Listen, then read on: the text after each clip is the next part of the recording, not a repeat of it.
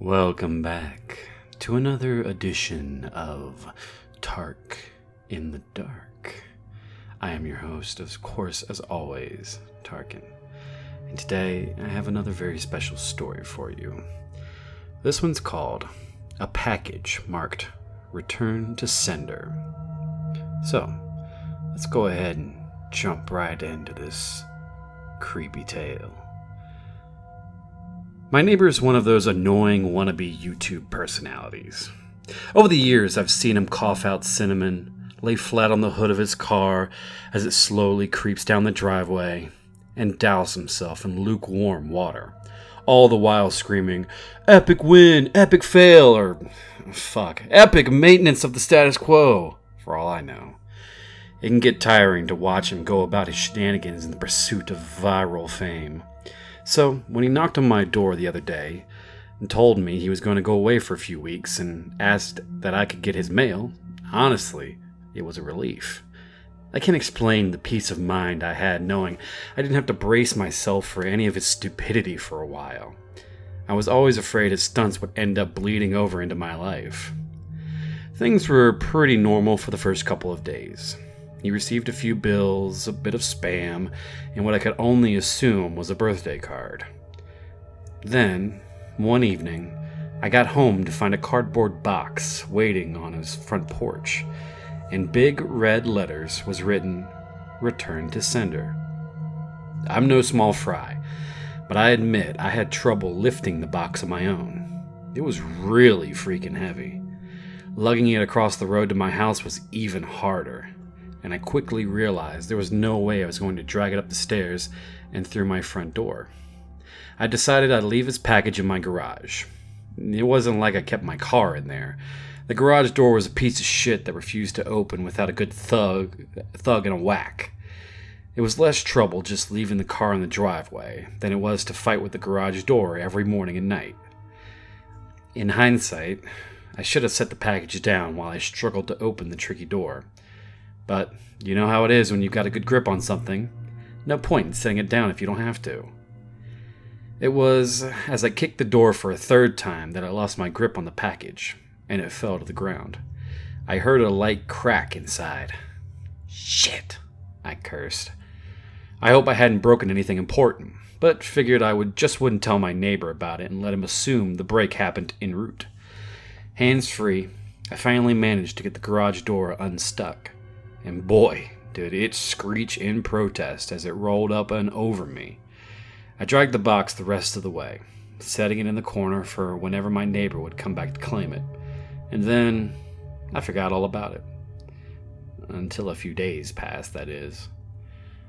I'm not sure exactly how long it took for the smell to waft in from the crack under the garage to house door, but it came in slow progression.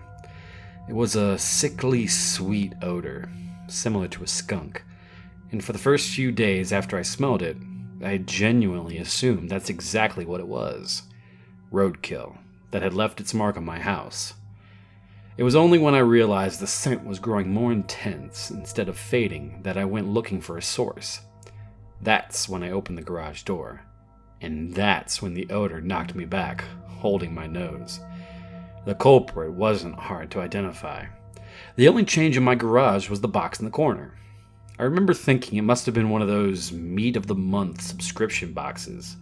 The meat must have gone bad, gone rancid from being left out in the fridge for so long. How much meat could have been in there for a box to have been so large and heavy? An entire freaking cow? I covered my nose as I approached the box, a pair of scissors in my hands.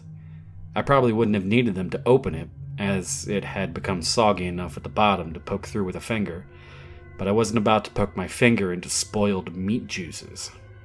That soggy bottom was the reason I had to open the box in the first place. If I tried to drag it out whole, everything would spill onto the floor. I was going to have to dump the pieces of meat one garbage bag at a time and take them down to the dumpster, a process I wasn't looking forward to. My scissors tore through the tape along the top of the cardboard box. I thought the smell couldn't get any worse, but as I flipped the flaps open, I discovered a whole new gamut of stink. It was like opening a burning oven, but instead of a heat wave, I was met with waves of piss, sweat, shit, and putrefaction.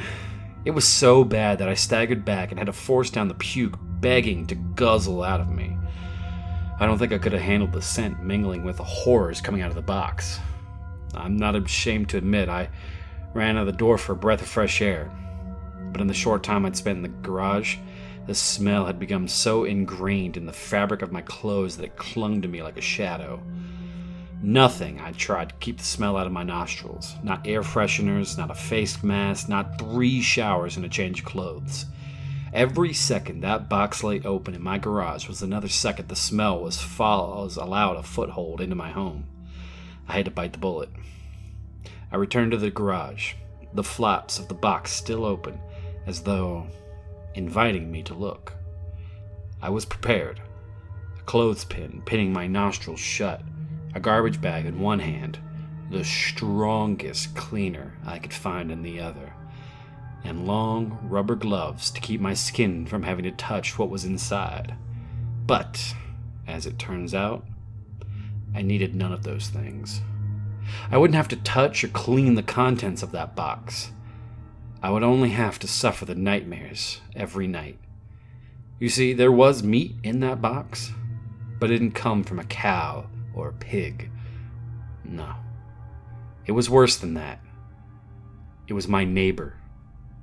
Dead. Still in one piece, but dead. I called the cops, and naturally they took me in for an interrogation. It's kind of hard not to suspect the man with a corpse in his garage, after all. Thankfully, they soon realized I wasn't involved. My DNA might have been all over that box, the smell might have left a mark throughout my house, but there was one piece of irrefutable evidence in my neighbor's own hands that proved my innocence a vlogging camera. They showed me the footage only once. I'm not even sure if they were allowed to, or if they felt so bad for me they could figure it, it couldn't hurt. Either way, I saw it. My neighbor was sitting in the box outside of a shipping facility, laughing as he told the world how he was going to mail himself across state lines. He'd brought pee bottles, food, a pillow, and a few flashlights. His friend, a guy I'd seen at his place several times to help with his stunts, closed the lid and presumably dragged him off for shipment. Throughout the next couple of hours, or days, I'm honestly not sure, my neighbor recorded a few short clips about his progress. I think I'm in a truck now. I can feel it moving. Must be in a warehouse. Pretty warm in here. Still got plenty of food. That kind of stuff. And then, on the last entry, the box toppled over. He broke his neck. And that was that. The camera recorded until either the memory card got too full or the battery died. There's one thing I didn't tell the police after they showed me the video. One thing I heard in the footage that will haunt me to the day I die. Just after the tumble that broke his neck, I heard the familiar screeching sound of my garage door. The end. Wow, what a fun little story that was. If you like it, make sure to like, comment, share with your friends if you want. But most importantly, have a spooky, scary night.